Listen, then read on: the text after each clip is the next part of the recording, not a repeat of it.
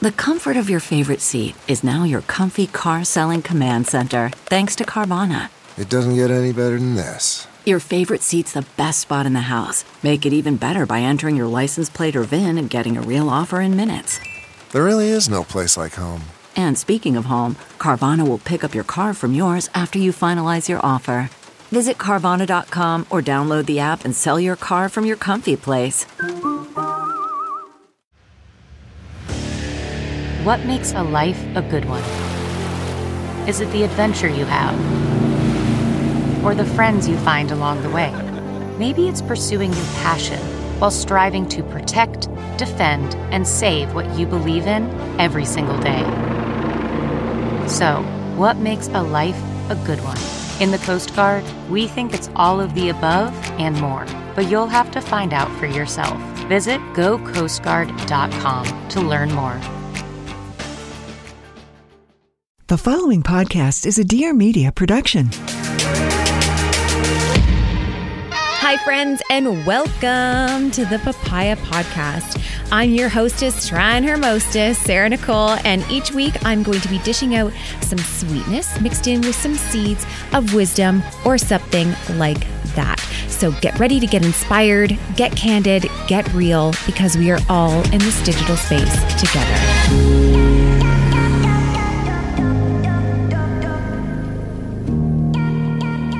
Right, everyone, welcome back. Today's guest is our first returning guest ever. And it's almost at our one year anniversary of our first podcast episode, which was episode 10. And was all about having uncomfortable, getting comfortable having uncomfortable conversations. So please welcome back Jenny Jay to the podcast. Hello, hello. It is so nice to be back.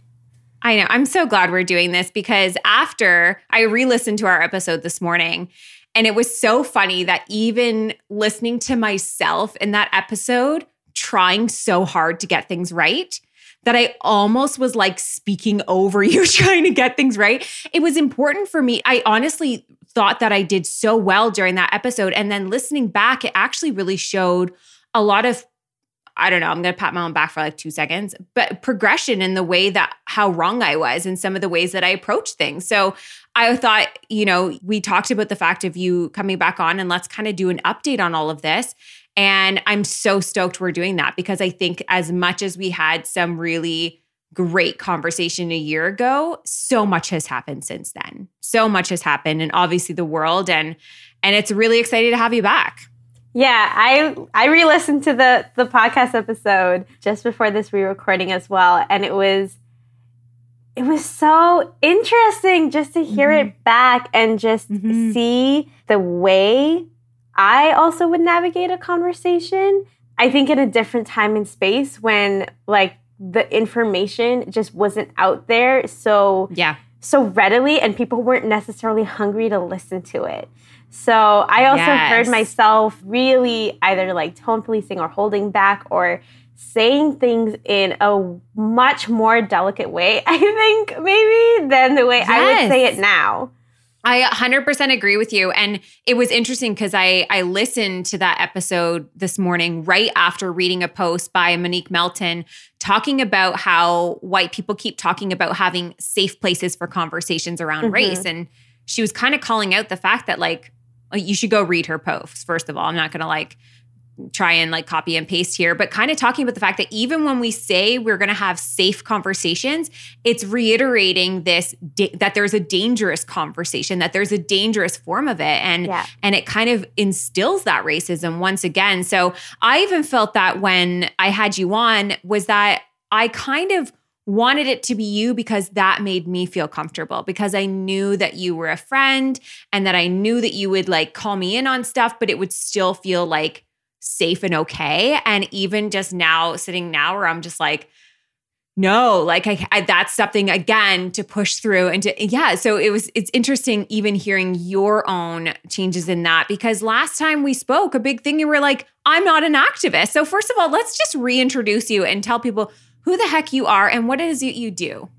So, my name is Jenny Jay. I am a photographer, a videographer, and a storyteller at its core.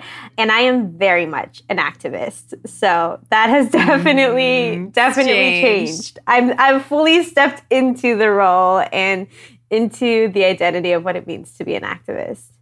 But you're an incredible storyteller as well. And I think that because you have that ability, and I get your emails now, and because you have this ability to storytell, it really kind of weaves in these messages in a way that feels. I guess more within reach or more mm-hmm. of a mm-hmm. of a depth of understanding where I think a lot of times we're hearing blanket statements and they kind of and and it's not intended to be that way but with all the social media buzzwords i mean how quickly this kind of happens and and all mm-hmm. the time it kind of happens even take for instance you know the word triggered which in mental health words is something you use to tell people when something was being said that was literally triggering your mental health issues and mm-hmm. i have mm-hmm. ptsd so like the word trigger was huge for me. And then all of a sudden, my kids were using it as like a slang. And I was like, what just happened? Like, how did it just become so normalized in that mm-hmm. way? And and sometimes not to compare the two, but at the same time, I'm recognizing that there's a lot of language being thrown around, mm-hmm. a lot of things like privilege and allyship and anti-racism.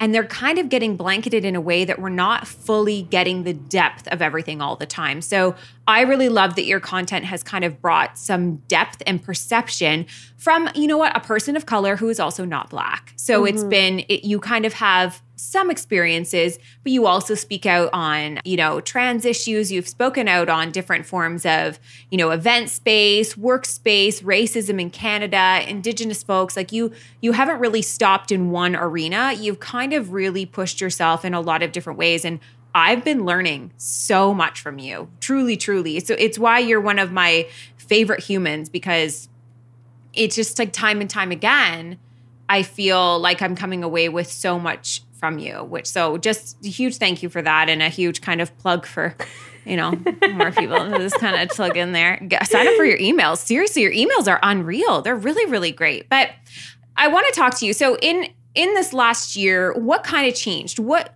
what made it that it took you from that space of being I'm not really an activist to yes I am. What changed for you? So, the biggest catalyst of that change, I think, was actually our conversation. Ooh. And the reason I say the biggest catalyst was that was because when the podcast episode came out, I had never experienced the kind of folks who entered like my social media world who were all very just like this opened my eyes and now I am listening. And it was the mm. first time I had experienced that. So that's happened in waves now throughout the course of the last year, and especially um, kind of in the wake of a lot of things in the last few weeks. But mm-hmm. that was the very first time. And so, really understanding that okay, like there are people who understand that they don't have the language yet. There are people who still don't really see their own privilege. However, they understand somehow, somewhere in the middle of all of that, that there is work to be done. For me, especially in navigating like activism in university, the reason I didn't want to call myself an activist is because I saw the way activist spaces were and mm-hmm. activist spaces and a lot of the activists I knew were often really exhausting to be around. And that is what I didn't like. So, something that I really wanted to foster in a community that I created and in the way that I spoke about things was really the space for learning in the space for understanding okay like when you have the intention how are you going to actually put action behind it and mm-hmm. it's really hard because again like i was watching this video recently about how you know there are people of color and black folks who are being thanked for being so kind and being so gentle and that's it's not that shouldn't be something that is thanked mm. and at the same time like I know that people listen more because of the way that I have conditioned myself to speak. So right. if I can at least use all of those years of conditioning myself to speak in a certain way to actually get information across, and I think a part of it is also the storytelling too. So it definitely goes hand in hand, but it definitely is a in part the way that I've conditioned myself to speak so that I know people will listen to me. And so, kind of realizing that somewhere along last year that there were folks listening and understanding the things that I was saying really made me realize how important it is that when I say something, people are able to take action and people are able to learn and walk away with something. And I think like that allowed me to actually get rid of the fear because there is so much fear.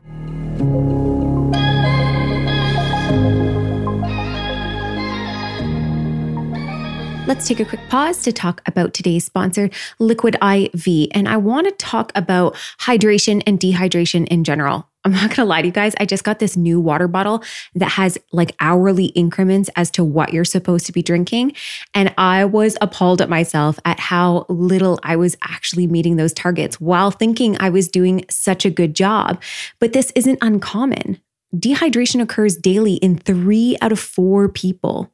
But with Liquid IV, you have the fastest, most efficient way to stay hydrated because each serving helps you get as much hydration as two to three bottles of water. Proper hydration is crucial for your immune system and can boost your immunity.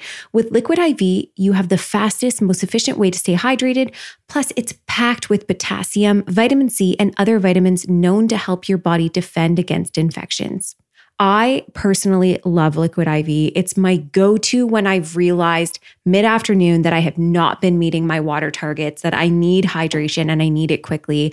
Lemon lime is by far my favorite because I love that tart little taste to it. While it's still sweet, just makes me feel like lemonade in the summer. I've been enjoying it almost daily. It's really, really good.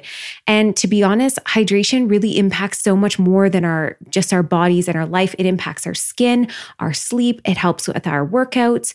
There's so many differences that you can noticeably and tangibly feel once you've really figured out your hydration. Like I said, three out of four people are suffering from dehydration, and probably like me, don't even realize it's happening. With those five essential vitamins, it has more vitamin C than an orange, as much potassium as a banana. It's healthier than sugary sports drinks with no artificial flavors or preservatives and less sugar than an apple. It's made with clean ingredients, non GMO, vegan, and free of gluten, dairy, and soy. It's the perfect balance to help you hydrate more quickly and effectively than water alone. All you have to do is take one stick of liquid IV into 16 ounces of water, and that's going to be equal to two to three bottles of plain water. But Liquid IV is also on a mission to change the world, donating 2.3 million servings in response to COVID 19. Products are being donated to hospitals, first responders, food banks, veterans, and active military. Liquid IV is available nationwide at Costco and Target. Or you can get 25% off when you go to liquidiv.com and use the code papaya at checkout. That's 25% off anything when you order and use the code papaya at liquidiv.com. So go get better hydration today, liquidiv.com, promo code papaya. Now let's get back to the show. Friends. I'm Jackie Schimmel, philanthropist, motivational speaker, glowing wife, animal rights activist, and a shoulder to cry on. Not really. I'm a crazy bitch, but a hoot and a half. If you haven't listened to my podcast, The Bitch Bible, brace yourself, pour yourself a stiff drink, and get ready to laugh your ass off or cry. Make sure you subscribe yourself to the Bitch Bible podcast right now. You're going to effing love it.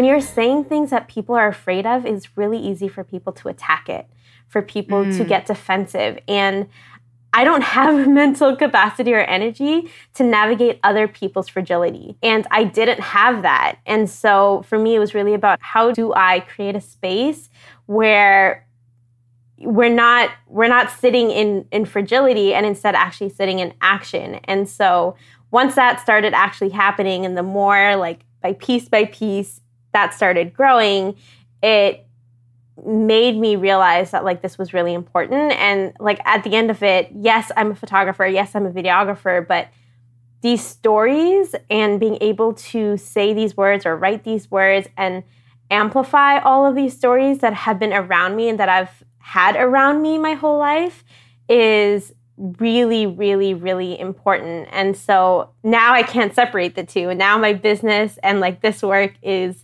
completely hand in hand, and I wouldn't want it any other way. How have you found it though? I know you spoke on it a little bit on your page, but the fact that within especially the last month, and because you were kind of giving a lot of and sharing this information and learnings, you had a lot of white women kind of flood your page. How did that feel for you? Like, be real, be honest. We understand, like, yes, I have a majority white female audience, but I think it's important for us to also understand how that also feels on the receiving end of that, because I've heard an array of different, you know, their own personal experiences on how that felt. And I just kind of wanted your own take. Not filtering it feels violent. And it feels mm. violent in the sense of it not being an outwards violence. I have no other words than to say that it feels violent because it feels like it comes from a place of self serving rather mm. than a place of, I genuinely care about who you are as a person. And of course, that's a blanket statement. I'm painting with a wide stroke brush here, but yeah. When there's that kind of growth of a very specific demographic of people as a result of something like George Floyd and Amy Cooper, and also what was happening with body positivity at the same time. Like mm-hmm. all of these things where the message is diversify your feeds. And that's almost like the one step that's being taken. And again, diversifying your feeds is absolutely important. Like that, you should not only be seeing one certain type of body type or skin tone on your feeds, but when that is the action that's being taken and then you have no idea if they're really there to listen to who you are as a person and your stories it just feels like a lot of people coming to take and i think that's the violence yeah. of it but at the same time i remember like sitting there being really grateful and i've almost like trained myself to be really grateful when white folks listen which is what I'm unpacking. Like I'm yeah. really unpacking yeah. what that means. Um, because, you know, like even when we recorded our podcast, I was telling myself, you know, at the end of the day, she has a really white audience and they're going to mm-hmm. listen, and I should be grateful for that. So don't look too critically if there are going to be a few things. Like, don't, you know, give it some grace if not everything is going to be perfect because you should be grateful that white folks are listening to you. And that's what I've conditioned myself to for a really long time. So even my first instinct was to really center the audience that I was having. And I had to have really hard conversations with my friends and my mentors who were really just like, you need to center your own voice. Because the second I center a white audience, I am centering whiteness again. I am centering the very thing that we're trying to decenter and work towards unlearning. So that yeah, and I think that's so so important. And I think that's important just to not to generalize that one thing because I think that that needs to be held on its own thing. Mm-hmm. But that happens a lot to people where they gain a following off of one post or one viral message mm-hmm. and they feel niche to it forever and they feel almost chained to it and that that shouldn't be what's happening because at the end of the day, you are human. I want to hear about your love life. I want to hear about your work experiences. Like you are still a human that I follow, and I shouldn't be just there because you give me really great information on race topics and mm-hmm. you know gender topics and body topics. It, it that that can't be it. And I yeah. think that when we are taking in on social media I think right now it feels especially confusing, which is mm-hmm. okay to be confused because we're not sure if we should be vocalizing support or sitting back and listening.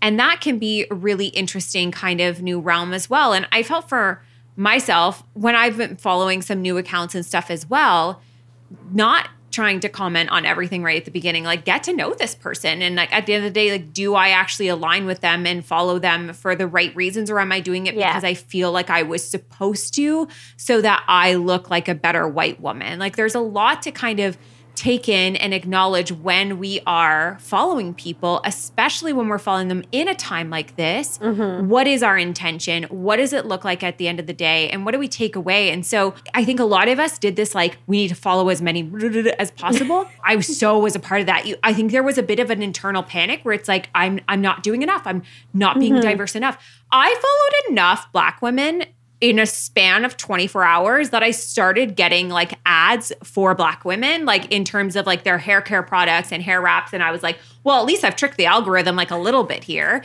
because that's kind of what happens is the ads actually pay attention to your behavior. They pay attention mm-hmm. to who you are, what you're participating in online. So when you're like, I follow a lot of these people, but they never show up in my feed, a lot of that's because we followed them just trying to follow them or not actually taking in their content, scrolling back, hearing their stories, taking time to get to know them as a person, and then jumping in and suddenly asking questions and being curious without, you know, taking that step. I remember when that first episode you did with us, when you said, you know, everyone has Google, it's free 99. I'll never forget that because and I've been trying to, you know, also remind myself of that, not to ask these questions at it, waiting to be educated or looking at people of color as a resource and instead looking them at them as human beings with stories that are nothing like ours that we can sit and listen to and then go and google the stuff you don't know and i even if you go back and listen to our episode i literally asked you questions about you know what your ethnicity was and all of these different things that i realize now were none of my business to be asking but like I listened and I was like, no, you didn't. You did not ask what was adorned on her head and why. Like, no, you didn't. But like, and honestly, this is the one thing I have to say this. Do you know, like, I was saying this to some of my fellow white women. I know, I'm sorry. I'm here. But when you go through a breakup and like you find out on the other side, like you found out the things that you've been doing. And I think a lot of times, like, and the reasons why this relationship isn't working out, right? And you hear all this information and it sucks because you can't fix it. You can't go back, be a different person. I can't go back and unask black women to touch their hair. I can't go back and like rethink and, and rewire the way that my brain was before. Like, you mm-hmm. can't take these things back. And it's really hard. And it's okay that it's hard. It should be hard that we are now learning how much we screwed up and how much we were doing wrong and in a place of privilege. And because Black, Indigenous people of color had n- felt no safety in speaking back to us and saying, you know what, that actually makes me uncomfortable. Because what would we have done? I would have been like, well, that's not my problem. Like, it's, anyways. I'm laughing so Please hard do. because, for context, we didn't know each other as well as we do now when we recorded the that's podcast. true. and so I just We met at an event. Yeah. Yeah, and I remember when you asked, you know, like when we started the podcast with you asking me what was adorned on my forehead, I was just taken aback for like a little second and was like, okay, okay, we're starting here. Okay, that's go. okay. and it was so funny because I had a conversation with one of my really close friends afterwards and, and privately, and I was like, it was really good, but I just wish, like, why did it have, like, I just said, why did it have to start that way? But it's okay because the conversation was really good and I know people are listening. And again, that that's like me conditioning myself to be so grateful mm-hmm. that people were listening. But again, like one year ago, I don't know that your audience or like it, it felt like a white audience at all would be listen like willing to reckon with their privilege and willing to actually listen to these ideas um, had it not come from I think like that way. So I like I listen back and I'm like, ooh, like I know that Sarah is going to be cringing when she hears back this one part, but Uh, it was a cringe moment. It was it was like it was like in the breakups when you find out that really crappy thing you did that was probably really bad. But I mean, this is this is so interesting because I think you now would have been like, you know what, that's actually not an appropriate question to ask me, and I would exactly. so it's like it, i'm kind of grateful that we're now in this place and and the one thing that i've noticed the most um in terms of being a white woman in social media right now is there's a Mhm. lot of mistrust Mhm. and I've kind of really, there was one person that kind of said to me, like, what we have to do is set aside our reputations and set aside like our defensiveness and l- let people mistrust us. And Mhm. I've kind of been clinging to that. And, and, you know, hearing your own stories with that is such an interesting thing. And because you now do have uh, such a white audience, I've actually noticed you kind of talking into things that are complete blind spots for a lot of us. One that was huge for me was you talked about these kind of white adopted cultural practices that are of indigenous roots. talking Mhm. about Burning of Sage, which is like a huge, huge. I didn't even know. Like, it- honestly, I've been sent them as gifts. It's like been a, you see them at like chapters now. With the, it's like this normal thing Very commercial. actually has really yeah. So when it comes to things like that, how do you educate? How do what is like your ways of educating yourself in spaces that you don't even know about? I like am such an academic reader. So Are you? Ooh, I jealous. like you the amount of papers and links to papers that actually are on open tabs that I am constantly reading is probably a little bit ridiculous, but I read so much on my own time that when I'm actually sitting down to write something that ends up being like a social media post on, Mhm. let's say, saging, what's actually behind that is either months of like reading different things and then hours of making sure I do it justice. Because Mm. for me, it's really about not speaking for the community, not speaking as if I know what it means to be a part of that community and see like how it's being appropriated, but really being able to say, as someone who is a non Black person of color, who experiences a lot of people in the wellness space, I'm tired of seeing something to me that is very obvious appropriation. So here mm. are the facts and the like the knowledge of what is happening that also centers like the space I live in, so Canada. And here is everything that I can tell you without actually speaking for the community. But behind all of that, like there are articles that I've read, there is like hours of different papers. So behind every single thing now, like there's hours of research and reading because to me it's so important to actually distill all of that very academic theory into tangible ways that we can stop perpetuating harm. And I think that's an important thing to hear because I think a lot of us white folk, especially, are trying to get it right. And we're Mhm. trying to just rush to those answers. You know, we saw the surge of everyone buying books like M- Me and White Supremacy, which I'm reading right now. But there, I even felt it. There was a bit of a rush to, I need to finish this book because I need to have this knowledge ASAP because Yeah. I need to start like I need to start being better. I need and like yes, but also knowing that even someone like you who is educating in those spaces in big ways, you spend months. Like it's not it's not just something you read in a post yesterday and you regurgitate today. No. It is months of learning and it's years of of learning and it's kind of a big part and and I think one thing that I'm really struggling with is seeing how much fatigue there already is. Mhm. I mean, I can't say that I haven't felt it. It's definitely, I think, in that, especially those first couple weekends, I don't know that I slept properly. I was just, it, it was, you're hearing a lot and it was a lot. And, but it's not my place to say that like it was, a, this is too much for me. It was just like you kind of had to sit there and have those moments. But at the same time, I saw like this surge. And then now it's like, here's what I found really interesting and there's a whole I I talked with a few other friends about it is as we were talking about race issues the following and the the watch and the engagement went down dramatically. So there was like a resistance to I don't even want to hear this or I'm already tired of hearing it. And on top of that receiving messages of can't you just go back to your normal content? Like I just really don't like it's too much that you're doing all of this stuff right now. Mhm.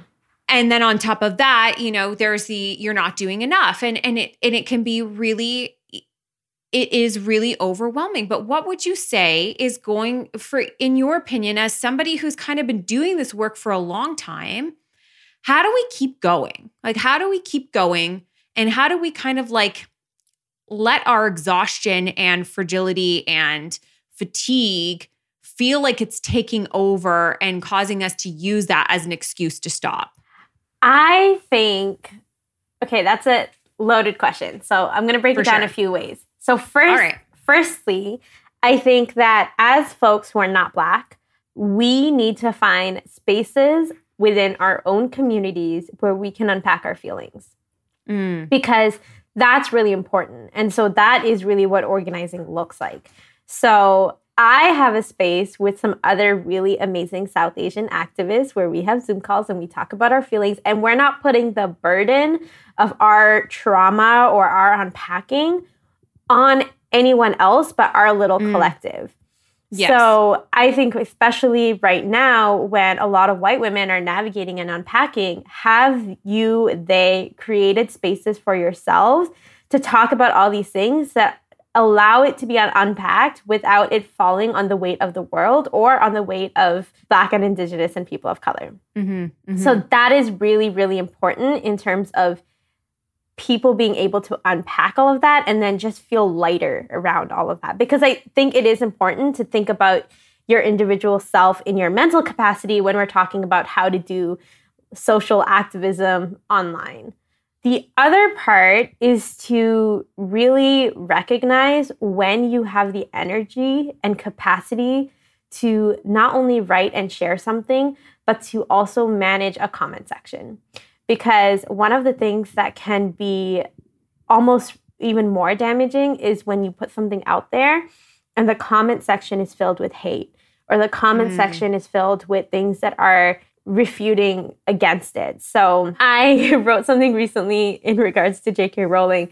And I love that, that, post. It's taken a life of its own, Sarah. I like really. I, I have to go read the comments. It's oh, it's the whole comment section. I didn't realize has, there was even a debate there. Like, it's like more than fifty thousand people have seen it, which is like a lot in like the world of my Whoa. metrics, and there are still conversations happening, and it's really the, the reason I've left a lot of it up, like unless it was directly hateful, that just it goes right away.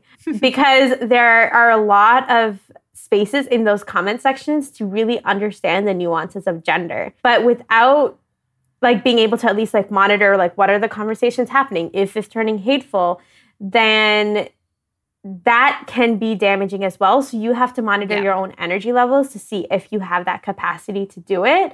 And I think that's really, really important. Can you kind of quickly explain what the J.K. Rowling thing was, just for those who are listening and maybe live under a rock? J.K. Rowling has been saying anti trans sentiments since 2017. She has been accidentally liking tweets that's apparently a middle aged moment of her slipping her finger and hitting like on like a transphobic tweet and supporting folks with just like transphobic sentiments. And it's been like bubbling for the last two years. And she finally started saying a lot of things on Twitter in June of 2020, like end of May, June of 2020. And then she published a full on essay, like a full essay that oh, actually oh, reads so, yeah, so the full essay is uh, she titled it TERF Wars because she's accused of being a TERF, which is a trans exclusionary radical feminist. So, okay. someone who thinks that being a woman and being a female should be one and the same, and like you associate womanness with the biological female body. So, she wrote a full on essay, and it's so the way she writes this essay is so dangerous because she's very articulate and mm. she articulates this essay like if you actually don't know what she's saying or the statistics that she's pulling up or why there are fallacies in her statements it reads like an excellent argument which right. is which is what is especially dangerous because she has such a huge audience. She has a really, really queer audience also because like wizards and magic and like all of that is so also kind of embedded into queer culture. And so for the fact that she was saying all those statements, it was really, really hurtful and harmful. And, you know, just speaks to all of the things and conversations that are happening right now where she was kind of making these statements that she's like, I've done all the readings, I've read all the things, and here are still my beliefs. Which is really dangerous because we know now, even within the Black community, trans are a highest risk for being murdered. Like mm-hmm. it's it's a, it's an insane number. Like it shouldn't be, and it is so so so high mm-hmm. that it is like no longer is it even in a to me opinion or not their lives like they're human lives. And so these are human lives that whether or not you morally agree or whatever you want to say in your realm of reasoning as to why you don't agree we still have to fight for those lives. We still like that it doesn't it has to take a backseat to everything. But kind of piggybacking on what you said about someone being incredibly articulate and how kind of dangerous that is, Mhm. it brings me into another person who has been incredibly articulate and incredibly well spoken that it's really swayed a lot of people into anti blackness, which is Candace Owens. Dear Lord. Oh, you, know, but like how in an age where we're trying to educate ourselves Mhm. and we're trying to listen and learn, where do we like this is what gets because a lot of people have been sending me her work being like, but have you considered? And it's like, oh my gosh, but you have to still be critical thinking. Like you, Mhm. you have to be critical in thinking into even the information you're getting from well articulated, high up people, wealthy, educated, whatever it is. We have to be so careful Yeah. about just adhering to that information. Because Candace Owens is a black woman Mhm. who basically speaks out on black culture and why it's like its own problem, essentially. And and kind of blames people like George Floyd for their own death, blames kind of the black community for the problems that they have, and is is feeding into it. And who loves that message? Really white people. Like they really love hearing Trump and they're loves using it. this Trump, is- Trump is a big fan. Oh, there's a there's a lot of people like that. And it kind of goes into again this other mm-hmm. kind of conversation and something you brought up on social media, which is exceptionalism. And like this, you you know, you use Oprah as a reference. Mhm. Well, if Oprah can do it, any black woman can do it. If this person can do it, anybody can do that. Why is that simply not true? So, yes, one, here, be careful about the information you're taking in, even by articulated people and people that you adore, like J.K. Rowling and, and Black women like Candace Owens. Like, we still have to be really critical in our thinking. But part two, how do we navigate this exceptionalism thinking and using it as a means for us to kind of say, well, it's there's other people who have done it and, and we love them. Mm-hmm. So why is that still an issue? So with someone like Candace Owens and all of that, I the biggest thing that I like to say is or I like to point out is that from my understanding of having a lot of our conversations, especially with very conservative folks, I noticed that a lot of people who do lean more on the conservative side like facts, statistics, numbers and figures mm-hmm. as points of argument or like where they get the kind of validation for the sentiments that they might have. Mm-hmm. And a lot of times, folks that are a lot more right leaning um, and more liberal and also really truly understand these issues are speaking from experiences and anecdotal evidence. And the biggest thing to note is there isn't actually enough statistics out there, especially in Canada, in terms of the experiences that Black and Indigenous people of color have, in terms of what the actual numbers are, there is not data.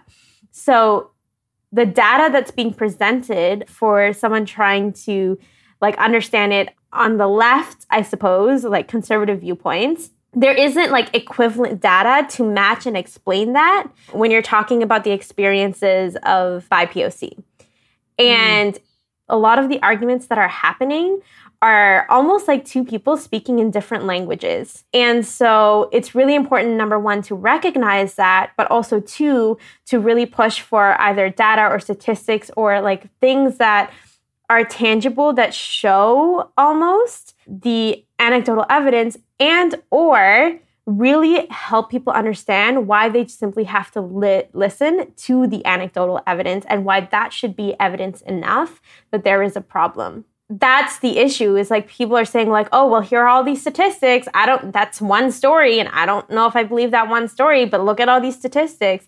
And it's just you're comparing apples and oranges. It doesn't allow for clear communication and i think that's a lot of where problems are. And the second thing about exceptionalism is is that like the american dream like american society north american society loves to make you believe that exceptionalism is like the solution to everything. And the thing is is yes there are stories of exceptionalism but how much harder was it for that black woman or for that trans woman or for that person who was navigating their disability? Like, how much harder was it and should it not have been because mm. of the issues that exist within our system?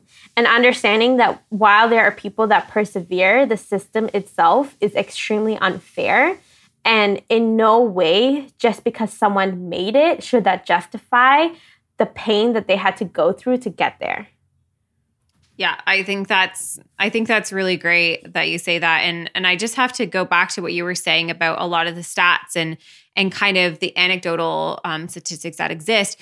The one thing that I think has been one of the most uncomfortable parts mm-hmm. of all of this is that we expected racism to be so outside of our own personal worlds. Mm-hmm. We expected it to be something that happened to other people, was happening in the States. We know it's happening in Canada, but even in that, we're not, we don't feel witness to it in the same way. And then things like Jagmeet Singh getting thrown out of the House of Commons uh, for calling out racism and we have all of these things that if you're if you're Canadian, you might understand that. If you're American and don't, that's totally okay. It just saying like there are there are actual racist issues happening on a political level um, mm-hmm. for us in big ways here. But we're starting to see family members, people we love, friends, start to speak out and recognizing now that oh gosh, I thought this conversation that I was having was with this open world of people that were not in my actual bubble of people Mm-hmm. And now I might actually have to talk to people in my relational world. How do we do you have any advice for somebody who if you if you haven't heard our first episode together, you and I actually met in a room of people and you were videotaping it and you stepped out from that video camera to talk about race Mm-hmm. in a room of white women and it was an incredibly powerful moment for myself i know it was for you as well it was it really has grown a lot from there. But that was a space that you must have felt and known this is uncomfortable. I'm actually working here. I'm working at this event. This is a room of white women. That is a, it, it's almost like being with your peers and having to be that one person that says something mm-hmm. or in that family dinner table and have to be that one person that speaks out about your great uncle Larry. Like it's difficult. Do you have any advice for navigating that? I think when it's people that you love and care about, it's important to remember that there is levels of kindness that you can come in with. And I think the other thing too is it's really easy to, I think, get really in your head once you've learned the things and to forget the person that you were before you unlearned it all.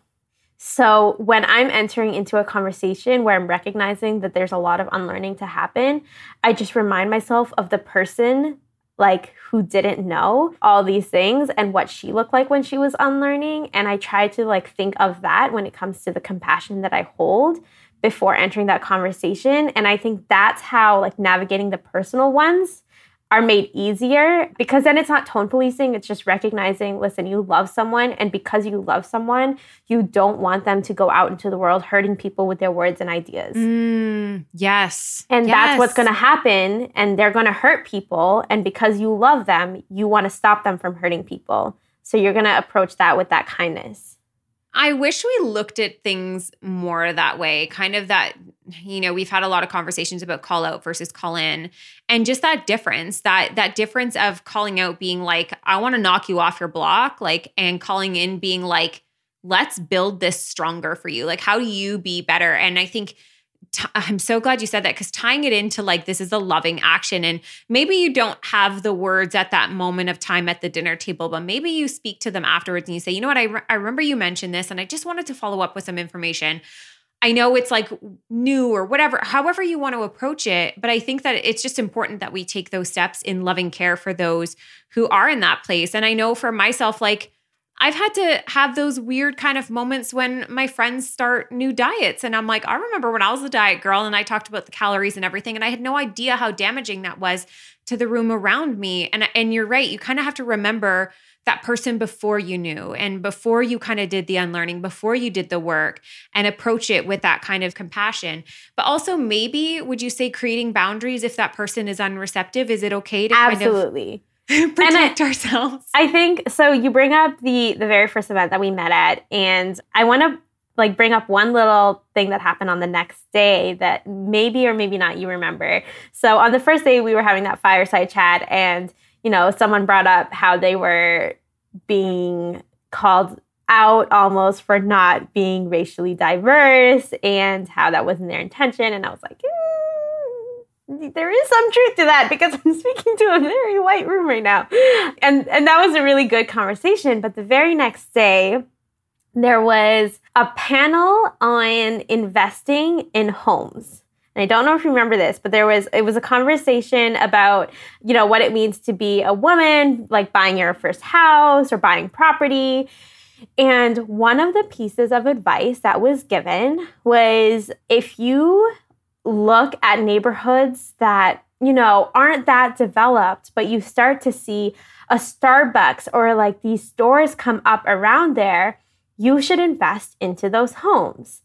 And this was like advice given at this conference by someone on a stage.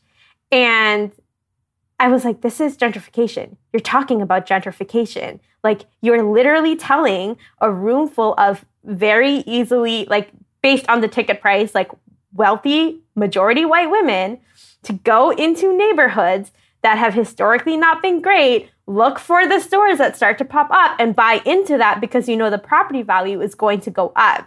I do remember that now. I do remember that now. And it's so funny that you mentioned that because it's one thing that I've noticed. So I live in a town that is split by like north, south, east, west. Yeah. And it is one of the first things that when people will say, What end of town would you recommend? And it is quite common that people will say, Just avoid the West End. Just don't do the West End. You'll be fine. I've said those words. Yeah. I'm telling you, the West End is the most culturally diverse. And it is the most probably lack of funded and supported community. And that's why we tell people not to go there because it's much better, cushier, nicer in different ends of town.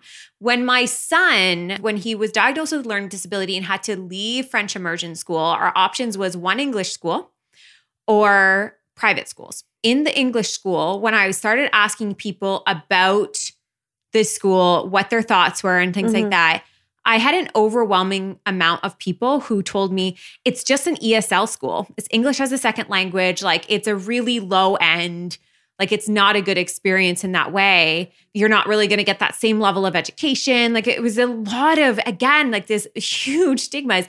And then I went and I met with the principal, and I remember he said to me, this school is a representation of true society. It actually, and that's what makes people uncomfortable is that we actually have people yeah. who live below, you know, like a standard of like living wages. And we have people who are, are in middle class. We have people who are refugees here. And we, he's, he's like, and then we have one kid that shows up in a Lambo in the morning. Like, this is a representation of true society. But even in our language around things like real estate and stuff, that mm-hmm. was like, I honestly only recognized it last week that I'm like, how many times have I said to people when they've asked me about moving to Guelph that I've said, all ends are great, just avoid the West End because it's mm-hmm. been so instilled in us to say, don't go to these areas that are culturally taken over by, you know, yeah, not white people. Like, and it was so it, I, I sat there and I said to my husband, we were actually driving through the West End. I'm like, I just can't stop thinking about how many times I've told people not to live in this end of town. Yeah. Here's the other part. When that statement was said, I remember putting my hand up and saying, for anyone who's like ethical or wants to be ethical, I suggest you Google the term gentrification and understand what that means. And that's all I said because I was like, I have no more capacity than that. And you it, couldn't do it. I couldn't do it. And I just remember feeling like that no one received that. So let's just actually, I'm just, I just Googled it quickly so we can say it out for people. Gentrification is the process of renovating and improving a house or district so that it conforms to middle class taste. There's a couple other versions as well. Is that what you would consider it as well for you, or is it feel a little bit more? That's a very polite definition of gentrification. Yeah. But it's really like strategic city planning that pushes out lower income immigrant neighborhoods and like upgrades it um, into something that makes more middle class white folk feel safer and feel like they want to Mm. invest into a neighborhood. So the um, communities that have actually built the culture and the roots of that neighborhood are pushed out and no longer can afford to live in the places that they called home. Is what gentrification actually is. is. Well, when you say it like that, holy crap! Yeah, and it's and it's Yeah. really it's really bad in Toronto. Like we we call Toronto one of the most diverse cities, and you know the, there's very very big like segmentation that happens. But you know that that could be a whole nother conversation. But I It think really could, but it's important, I think, for us to remember around our conversations around like what are the safe neighborhoods in Toronto? What Mhm. are like the, and just looking at it in a different way and also recognizing, am I just trying to come into, I understand that real estate is like investments and stuff like that. Mhm. But if it's also doing it, like just hearing it in the sense of it's actually pushing out what is you know a community of people in an affordable area pushing them out so it can be you know a real estate investment i can see where that is flawed and i've never heard it positioned that way before yeah, yeah well we have like a couple minutes left one thing is like i knew that we would i honestly had like two questions prepared and i didn't even ask them this is kind of what happens when you and i talk but I kind of want to give you the floor because we've had a year since all of this. And Mhm. halfway through this, I was like, you know what I should have done? I should have let you run this podcast because you just have so much that you could lead this with, but kind of give us like, just take the floor for a moment. What is it that you would like to say, kind of like a year later, um, everything going on right now? What is something you really want people to take away? okay. I know, no prep for that whatsoever. Please take the floor. Taking the floor. The floor is mine. I a year since that podcast recording, I will say that I am personally really proud of my voice that has grown. And I whether it's conditioning, whether it's who I am, I have a tendency to thank a lot of people around me before I thank myself. So I'm going to first start with saying that I've done a lot of work in the last year and I'm really proud of the way that my voice has grown. And for everyone who is listening, who has been listening, I am grateful for you to be on this journey with me. The second thing is I'm going to repeat the disclaimer I said in the very first podcast mm-hmm. episode. And that was that even for me to be here, for us to have these conversations, all of this is only possible because of the Black women that have been around me throughout university, because of the Black educators, mm-hmm. because of the Black activists, mm-hmm. and the in, like just really the Black and Indigenous folks who have paved the way and done so much work for decades before I have even mm. existed for us to have a very cushiony conversation around all of these things. And I think everyone needs to remember that always and often, especially when having conversations around race and equity and anti racism, because it's really easy to pat ourselves on the back and say we've done the good work mm-hmm. without recognizing where it comes from and why we have the privilege of talking about it without potentially our lives being taken right. that was like in the 70s in the 80s like as as not far long ago as that that could have been a very real possibility and even right now if you are someone who is black like that's still a reality so Yeah. that is I mean, you say it like that. We're all scared to talk because we're scared to get it wrong. And there's Mhm. people who are scared to talk because they're scared for their lives. And there's huge difference there. Exactly. So always, always remembering that I think is really important. And then I think the other thing too is like just get out of your head a little bit. We're so in our heads about these conversations because it's been ingrained to us, especially if you grew up in Canada. And I, I know we're talking a lot about Canada and there might be a global audience listening, but if you grow up in a Western world or in a city that champions or claims to champion diversity, the kind of conditioning that happens when you're in school is something that takes years to unlearn.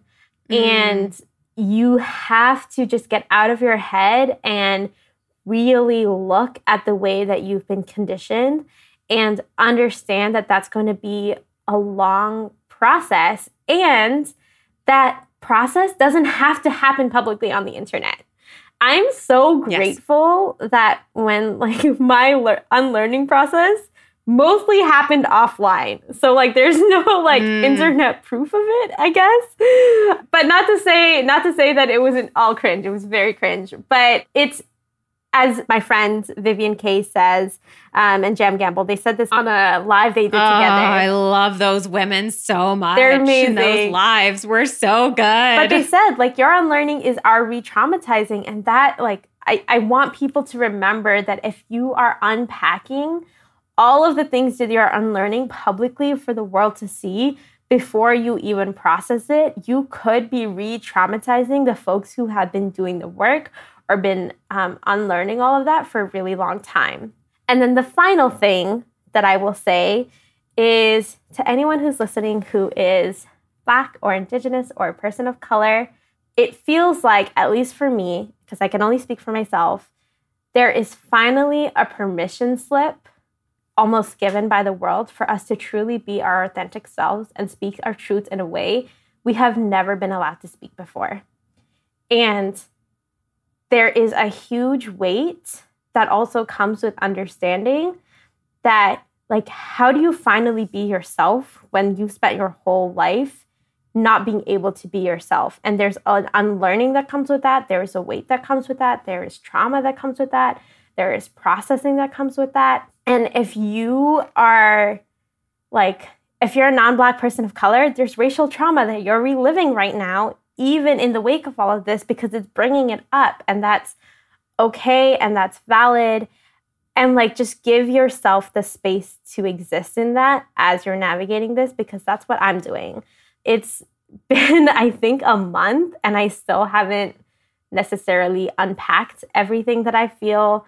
I still don't necessarily know exactly how I want to talk about a lot of the things I want to talk about because I'm still learning what it means to have a conversation like this where I'm truly completely unfiltered and feel safe enough to do so even when speaking to someone who is a white woman which before this like you heard our conversation a year ago it's if you really listen and hear the way i speak i'm so filtered in that you were even you would say things like because you asked the question and because you've kind of like like put it that way like i will speak on this instead of just speaking like there there was definitely now listening back Mhm. like i could sense that and because I mean, what a lot of people don't know is behind the scenes, you've been huge in my life in the last year. And we've had a lot of what for me would be uncomfortable conversations I've gotten really comfortable with with you and you don't hold back from me at all. Mhm. And it's been it's been so needed and so necessary and I think that as a white woman you're starting to recognize that people have tiptoed around us. We've been Mhm. tiptoed around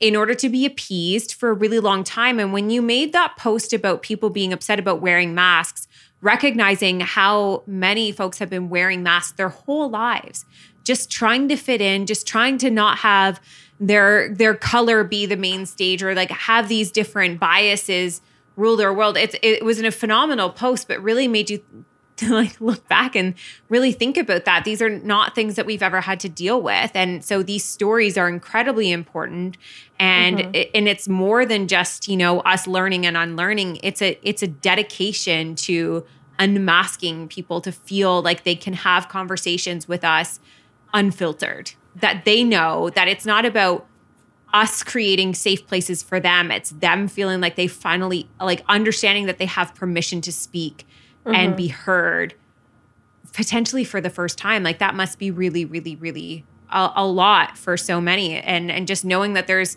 while we feel like we have this massive unlearning happening there's also a whole other side where they're also going through it as well right? We're all kind of like in totally different ways part of this experience and i think it's really important that we we take those roles seriously yeah but yeah, so well, you know, our 35 minute podcast went to 56 minutes. That's fine. I knew it.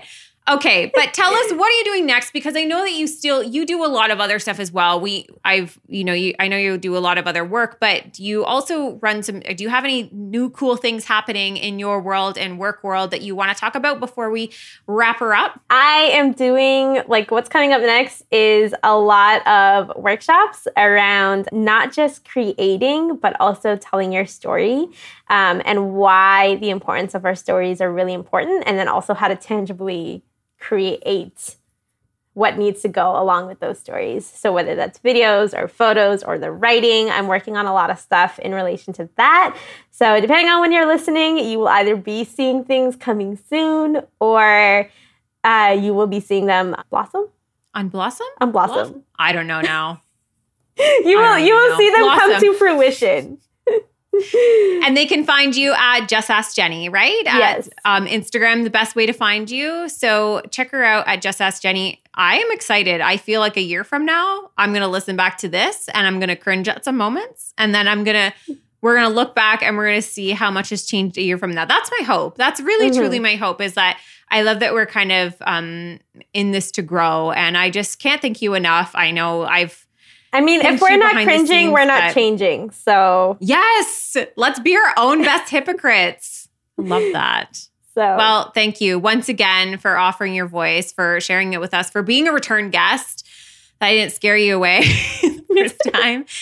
And uh, thank you for all you do. Thank you for the work that you're doing behind the scenes that is bringing so much digestible information that we can take in in like 30 seconds without even recognizing Mhm. how much you really pour into this work. So thank you for doing all of that. Everyone, go and check out Just Ask Jenny. She is um, an amazing human being and freaking gorgeous, if I can just say. And her images are like, honestly, I just love your Instagram too. If I could just take a little aesthetic second for that, it's really, really pretty. So also that. And just thanks for being here. And we'll see you all next week. Well, friends, thank you so much for tuning in and listening to today's episode. For more information on this episode, check out the show notes or find us on Instagram at the Papaya Podcast. And if you loved what you just listened to or know somebody who would, please share it. Simply screenshot today's episode in the podcast app and share it to your Instagram stories. And don't forget to tag us. Last but not least, if you'd like to lend your personal support to the podcast, take a moment and leave a review on iTunes. We would be oh so grateful. Tune in next week for a fresh new episode of the Papaya Podcast, and we'll see you then.